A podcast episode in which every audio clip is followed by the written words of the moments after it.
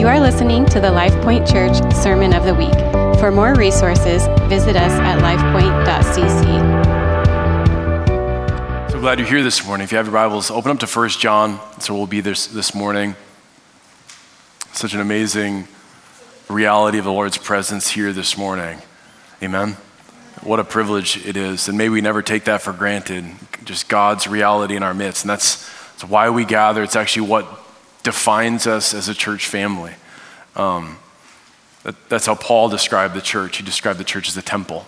And so, if you think of a paradigm of the temple being a place where God was supposed to be and worship was supposed to be brought to God, so it is now in this modern church age, the age of the Holy Spirit. We're supposed to be a, a collective of people that join our hearts together for that one purpose, that God would be in our midst.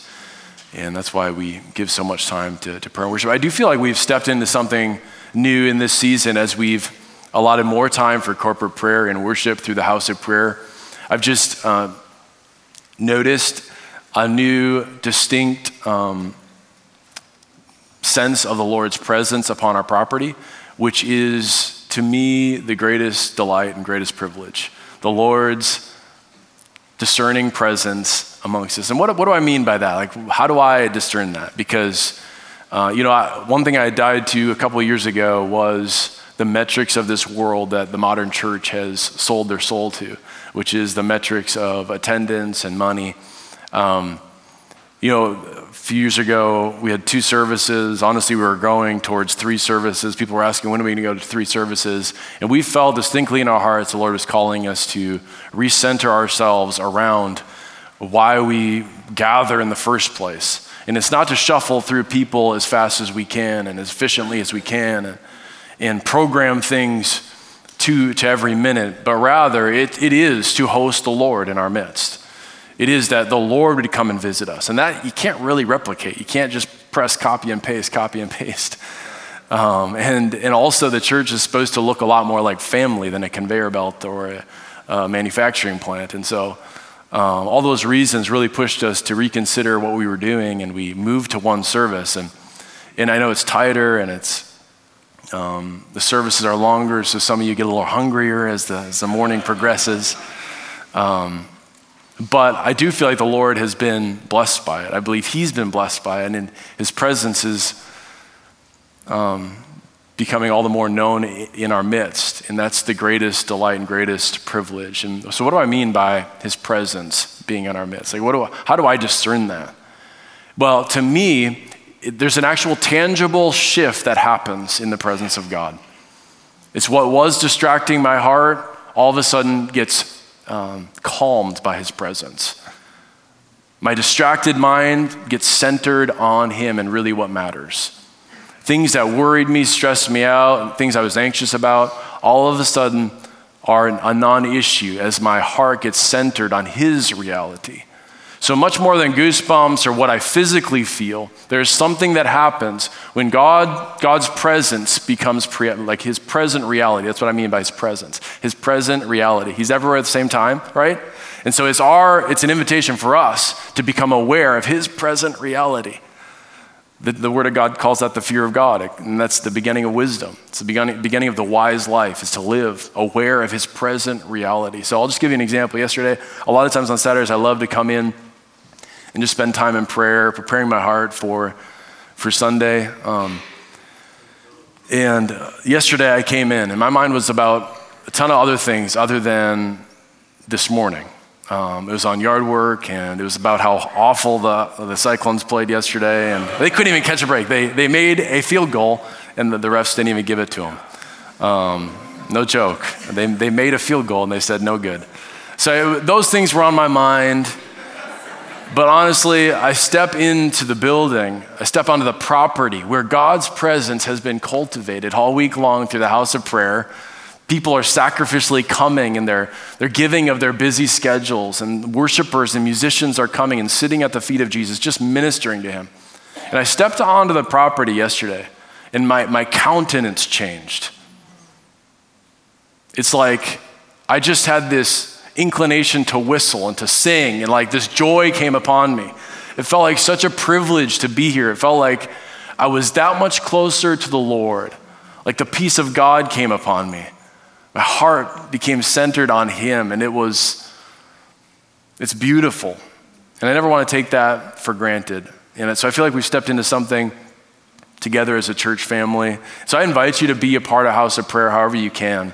If you can come in person, come. But honestly, in this modern age, um, it's not just confined to those that can come in person. I've been blown away by how many people are coming in person. There's nothing that can substitute that, the in person connection that happens corporately. But in this modern age, we can join through live stream. And uh, I just heard of a testimony. I'm going to actually grab a mic. Miss Kim, would you come and share? I had heard this testimony, and I don't even know the fullness of it, but Pastor Tony told me about it. So, um, Miss Kim wasn't able to make it to, to House of Prayer one day, and you experienced something in your living room through the live stream. Would you share? Because I, I want to stoke some faith this morning that people can participate in what the Lord's doing corporately even through live stream. Could you share what happened? Sure can. I first want to just say when I first heard that the House of Prayer sessions were coming to Life Point, is like I could just feel the breath of God blowing on it and could sense that God was doing something new, fresh here. And it is one of my greatest highlights of my week when I can come here in person and partake of uh, sitting at the feet of Jesus in prayer and worship. But I also want to say that there have been times when I've not been able to, and I want I want to grab that opportunity to. Uh, to live stream, and if I and if I can't live stream at that moment, I'm going to catch the replay. And so this particular day, um, I was actually in my kitchen, Pastor Drew. Not the living room, the kitchen. The kitchen can be anointed as well. I was in my kitchen. You just have to do what you have to do, right? right. I was in my kitchen, and um, Pastor Tony was was doing the the worship that day, and it's like I could, the, the presence of the Lord and the sweet anointing of Jesus was coming right through the screen. And so, live streaming and catching the replays is valid mm-hmm. And it's valuable. And I just want to encourage you if you can't be here in person, do what you can. Either do the, the live stream or grab onto the replay because it, it's such a beautiful part to be able to link arms with the body of Christ, whether Amen. we can be here in person or doing it through, um, through the media. Amen. So. I knew that was a reality that God can use modern technology and his presence transcends locales, you know, or geography. Uh, but to hear that locally for us as a church family blessed my heart. And so thank you so much, Kim. Uh, praise the Lord.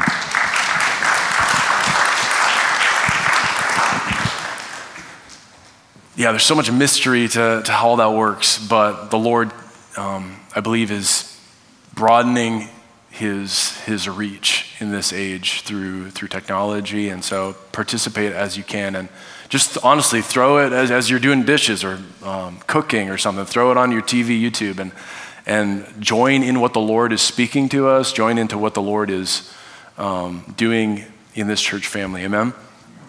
You guys receive that this morning? Um, awesome. I just don't want anybody to be left behind. I want us all to to be on this bus together. So, hey, let's look at First John. This morning, I want to convince you that it's the Lord's will for you to be transformed. It is the Lord's will for you to be transformed, to look more like Jesus. That is the Lord's will. And I want to convince you of that this morning. From Scripture, I believe Jesus came and he gave us an invitation. And we can either accept that invitation or we can refuse that invitation. It's an invitation to new life, it's an invitation to be born again, as he told uh, Nicodemus in John chapter 3. Paul says in Romans chapter 8, verse 29, that we've been predestined to be conformed to the image of his son. So that's God's destiny. You want to know what God's plan is for you? More than a vocation, more than where you live or the house you live in, or all those things that obviously are important to us. His will for your life is for you to look more and more like his son.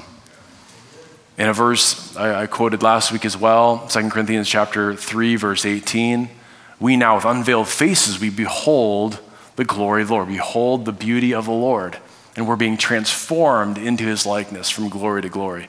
That's the Lord's will for your life. And uh, I want to convince you of that. And I think when it, when it comes to an invitation from the Lord, we oftentimes wrongly oversimplify our response to that invitation um, by, by thinking either I'm accepting it or I'm rejecting it. And obviously, I'm not rejecting it because I'm not in complete rebellion to God. Therefore, I must be accepting it. But I would, I would propose this morning that our acceptance or rejection of these invitations from the Lord, specifically this morning, the invitation to be transformed into the likeness of His Son, I would propose that it's a little bit more nuanced.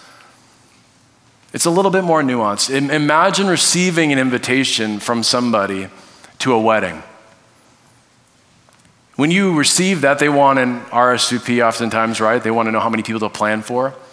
And so when you're considering your response, it's not, it's not just a matter of whether or not you accept this person or whether you reject them, right? It's not whether I like this person or I can't stand this person. There's much more to it. Oftentimes, well, most of the time, if we are rejecting an invitation, it's because you have some other thing that's come up, some other event that is more important or kind of takes precedence. Or you just, maybe you're a little too busy or um, you had some other complications that came up, or you just can't find the time to do it, or even sometimes we accept an invitation to something and then things come up and you can't actually follow through on that acceptance of that invitation. I would, I would propose this morning that our response to these invitations from the Lord, specifically to be transformed into his likeness, is much more like that. There is sometimes lip service that we give to these invitations, of which then Monday through Saturday happen and the follow through is not there. Or I would say sometimes we, we don't even vocally give a yay or a nay or acceptance or decline, but you know, our actions demonstrate that we are declining his invitation. Because other things have come up. We've had another offer. There's there's all these self-help gurus who are saying I can just do it in my own power and I can, I can be a new, new me in these ways of the world. And all these other things come our way and we end up declining in that way. I just would propose that to you this morning so that your heart would be soft to God's word this morning. God's word is supposed to be like this two edged sword. It's supposed to be this, this uh, agent of change in our lives. And so I pray that your heart would be like butter and God's word would be able to cut right in and do his, the work that, that only he can do. I pray that it wouldn't be hard. And so I would propose that to you. Um, let's read this. 1 John chapter 2, verse 1. Just read this first sentence. My little children, I'm writing these things to you so that you may not sin. That's right. God's will for our lives is that we would not be like who we used to be. So we wouldn't just continue doing the same destructive things day after day after day. So, with tenderness in his voice, this is, this is old John. This is not young, youthful, zealous John. This is old John. John is old, okay? I feel old. But John is older than me. He's, he's getting way up there. He's, he's the last of the apostles to be living. He's watched the church be born. He's watched the church, the church now kind of wane into a lesser devotion to the Lord. I read those quotes from the scholars earlier about like the context of First John. It's kind of waned into this lesser devotion. The flame had gone to a flicker, as one of the scholars said.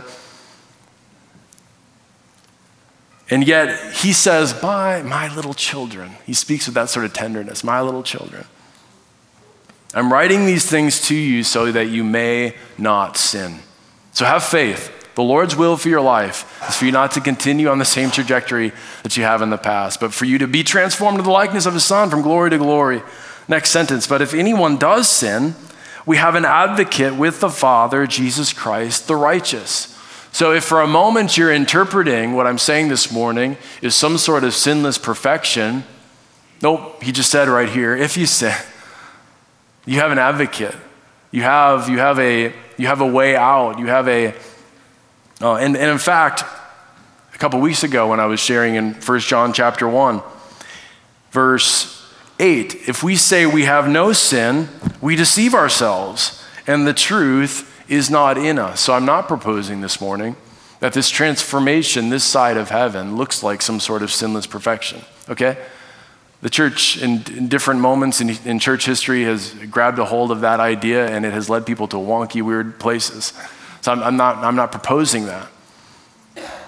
But at the same time, it's not God's will for us just to wallow in the same addictive uh, bonds and strongholds of sin year after year, day, after day, season after season. But rather, it's for us to be transformed into his image from glory to glory. So it is upward and onward. And that's what he's trying to stoke in this now kind of stalled out church. This church that is kind of um, you know, sputtered into this kind of apathy of just treading water, just holding down the fort. Verse 2 He is the propitiation for our sins. You can say that to your neighbor later, your spouse, propitiation three times, and you'll impress them. He is the propitiation for our sins, and not for ours only, but also for the sins of the whole world. So that word propitiation just simply means like a atoning sacrifice, like a sacrifice. And by this we know that we have come to know him if we keep his commandments. Whoever says, I know him, but does not keep his commandments is a liar, and the truth is not in him. But whoever keeps his word in him, truly the love of God is perfected. By this we may know that we are in him. Whoever says he abides in him ought to walk in the same way in which he walked. So, what, what John is passionate about is closing the gap of the inconsistency between our words and the substance of our life. And that's the essence of transformation, isn't it? Like between our intentions and our hopes and in act, the actual reality and the substance of our life, Monday through Sunday. That's transformation. And his heart is to close the gap on that, that we wouldn't just say we know God or we know about God or, oh, I really love God, but then we turn around and we do things that contradict that. He wants to close the gap on that inconsistency and see a transformation in God's, in God's church. So here's kind of the main idea that I want to propose to you this morning. And this is what I believe the heart of what John is, is saying here that our level of transformation is directly tied to our level of knowing God. The level to which we actually know the Lord will determine the level of transformation. He says we can't say we know him, but then disobey his commandments, which, which then means that we can say those things all, all day long, and there's obviously levels of knowing about God or even knowing God that are less than, than what God has invited us into. He's invited us into a level of relationship, fellowship with Him that leads to actual fruit and byproducts that, be, that are manifest throughout our week. So, what, what does this transformation look like? Well, I actually want to start with what this transformation is not. Because I think there's a lot of misunderstandings about the transformation that Christ offers to us in the church through the gospel. This is such good news. And this is what Jesus bled and died for. This is what he, he came to give his life for, is for us to experience new life. It's for us to be set free from oppression and to set free captives. I mean, that's literally how Jesus started his ministry in Luke chapter 4. The Holy Spirit has anointed me to preach good news to the poor, to set free captives, and to, to speak liberty to the oppressed. That's really, really good news. But some interpret transformation because of bad experiences, and honestly, because of human nature, they, interp- they interpret transformation within Christianity as faking it until we make it. They interpret it as just kind of putting on a smile, grimacing, some sort of outward transformation, which is truly faking it. And you know that word hypocrisy is, in, in its like most um, basic definition, is play acting. That's, that's, where, that's where it comes from, like the, the, the roots of those words is referred to play acting, us just playing games. And that's where so much of the damage in the church has, has come from, is people just playing games. And so if your definition of transformation in Christ is faking it until you make it, please set that aside. It's not what it is. Jesus is contending for something more in your life, something more than, than faking it. Second is this behavior modification, just external. Just worried about what's on the outside, just, just obeying the commandments without understanding the heart of the commandments. John, and we'll get into this in a little bit, John is tying the, the commandments of the Lord to knowing the Lord really, which is actually seeking his face, seeking to know his heart, knowing his values, knowing his priorities. And from there, being compelled and being motivated to, to do things differently, to consider a better way, to consider a different trajectory than we've been, we've been going down. So it's not just behavior modification. The Lord's heart is for something more than just behavior modification. Third, transformation is not a comparison with others. It's not faking it till we make it, it's not behavior modification, and it's not comparison with others. Because to be honest, we are all in different places in our walk with the Lord. And I'm not Holy Spirit in your life. I don't know what, how He's conforming you into the image of His Son. That sounds like a pretty big task. And so it's, it's really good that we don't reduce transformation down to this unhealthy comparison to others, where other people are at, and how you're measuring up to other people. You can always find, find somebody else you're doing better than and somebody else you're not doing better than. And so it's just a, a really unhealthy trajectory. Transformation is none of those things. What is transformation in the Lord? Transformation is this it's the result of personal encounter. It's the result of personal encounter. So it's you you yourself encountering the Lord for yourself. You coming to know God, not through any sort of mediator, not through all the amazing resources we have in this modern age of the church, but coming to know the Lord firsthand. And nothing can replace firsthand experience in the Lord. Some people don't like the word encounter. I do, I do appreciate the word encounter because I, I believe it, it actually communicates substance. It actually communicates broken humanity encountering something supernatural, something eternal. And so to me, it's a sizable word in that regard. It's like, it's not that you have to measure one encounter against another as to its significance. The significance of an encounter can only be measured by the fruit that it produces in your life. So you can talk all day long about how God spoke to you, how He encountered you. If it's not resulting in any sort of fruit or byproduct, any transformation, then what good is it? And trust me, the church can be very guilty of expounding on encounters that are not real. And so we contend for personal encounter. It's about you and it's about your transformation being seen and experienced in your life. You coming to know Christ and knowing his heart, true fellowship. So it's the result of personal encounter. You knowing him for yourself. Second, transformation is a transformation from the inside out. That is the Lord's way. So, where religion tries to just deal with the exterior, Christianity and the work of Christ tries to and does effectively, through the grace of God, bring a transformation from the inside out.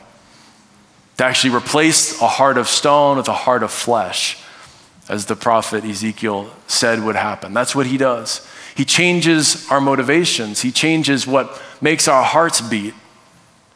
And so it's been said that the arrow of God's love is aimed at your will. Like if, the tar- if there's a target that God's love is aimed at, it's at your will. That your will would be surrendered fully to Him.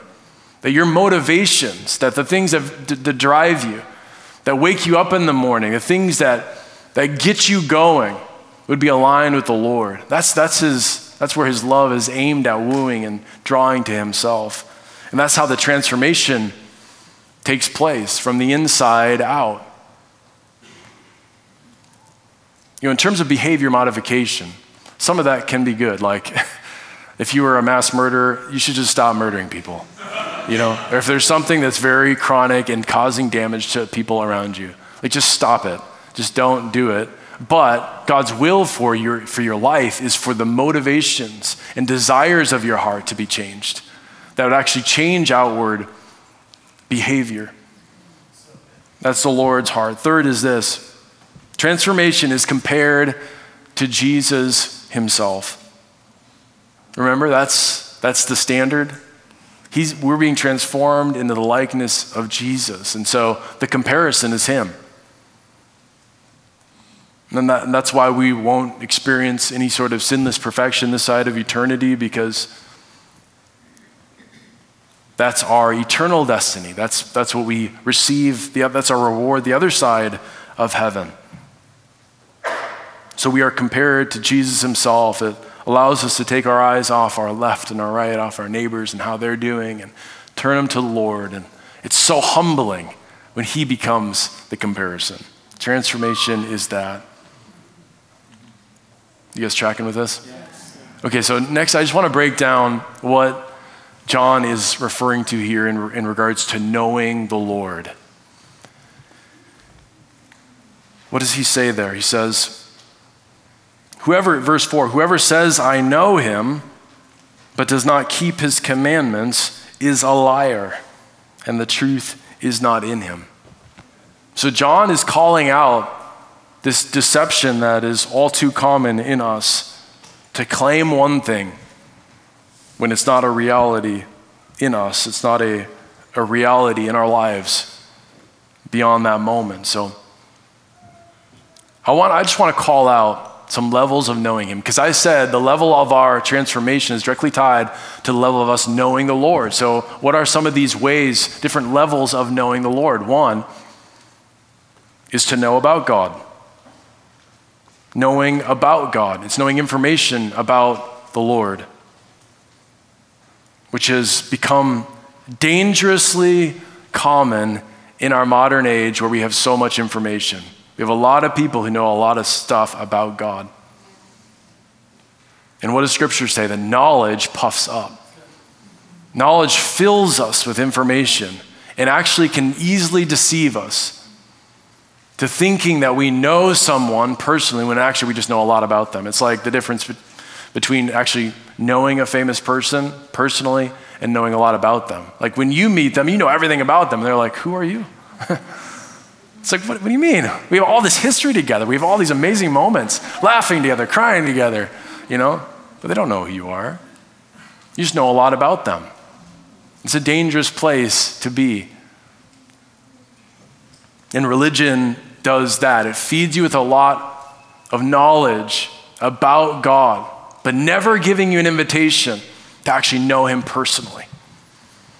And so that's the first level, knowing about God. Second is knowing God as an acquaintance.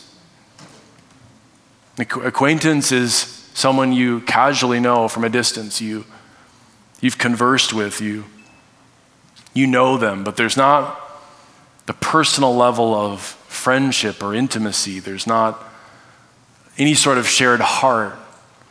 There's not a lot of history, it's an acquaintance.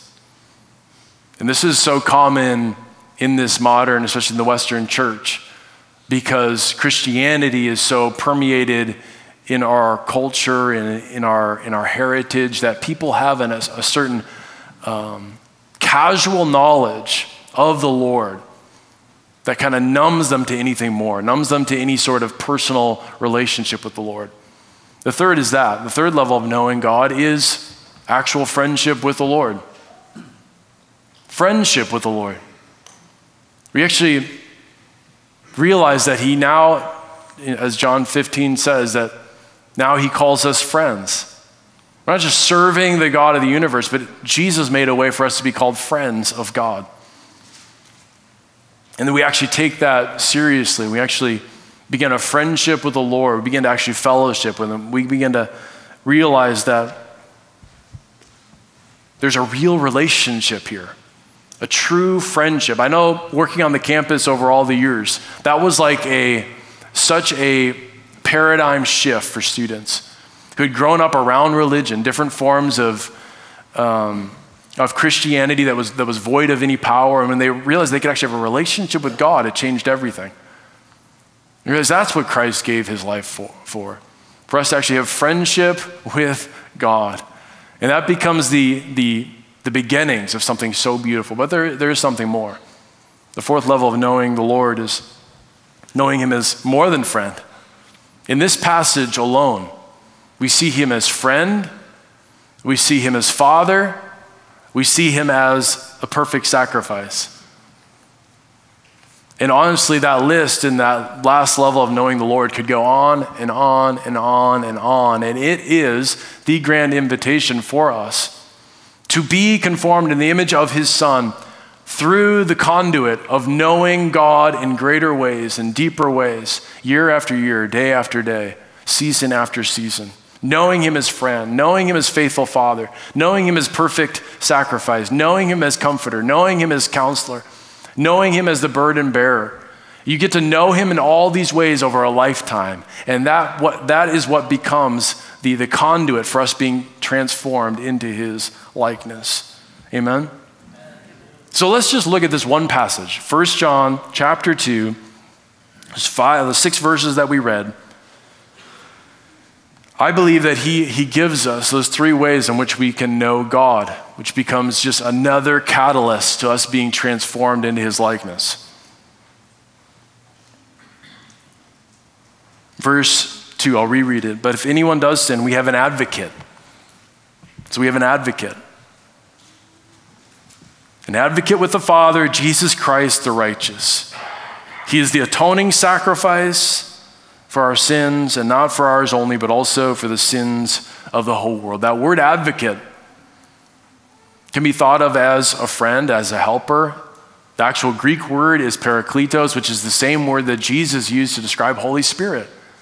So here, Jesus himself is the parakletos. Here, Jesus is the, the helper that comes alongside us to advocate before the Father for us which is an ultimate friend. A friend, as Proverbs says, is closer than a brother. That is Jesus. To know God in that way changes everything.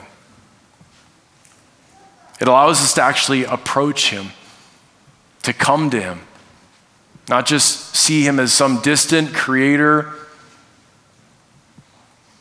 but rather to, to come to Him, trusting the tenderness in His eyes, trusting His kindness trusting his generosity, trusting him as a friend. He says, We have an advocate. We have this one who, who's our helper. And some even believe that the, some of the language here is, is like the language of a, of a courtroom, like an attorney, like someone who's defending us. Think of that sort of friend, a friend who has your back. And why would Jesus have our back? because he paid the price for us. The reason Jesus would confidently go before the Father on our behalf is because he paid that ultimate price for us, because he paid for the sins that we've committed. So the context here is if you do sin, know that you have an advocate. And this is not a just a, um, a generic advocate. This is a personal advocate who paid a price for your wrongdoings, who, who paid a price for your offenses against God. This is very personal. Like, this is a friend who knew you when you betrayed that person, or when you lied about that thing, or you fell into that sexual sin, or you, you acted out in anger in that way. He saw you, and he personally paid the price for that sin against God. I mean, that changes everything. When you see it through that lens, it doesn't allow you to take sin lightly and be like, oh, I got my buddy. I got my buddy Jesus. He took care of it, right? He's, he's got my back. No, it's, it's personal. Like, no, he paid the price and it cost him his blood and He was beaten and bruised for me. And it brings, it brings like a, a grief to him when we, when we go against him again in, in that way. It all of a sudden changes everything. And so it brings a real humility to it. He's our advocate. It actually really calls for us to, for, uh, as verse 9 says, confess our sins to the Lord, knowing He's faithful and just. We don't take it lightly just because we have an advocate, but we realize, no, this, this is holy ground, and my advocate paid the price for this, and He is pierced for my transgressions. I'm going to confess my sins to the Lord, knowing He's faithful and just to forgive me of all unrighteousness. So, what was the, the second part? Well, he's an advocate with the Father. So, knowing the Lord as the Father.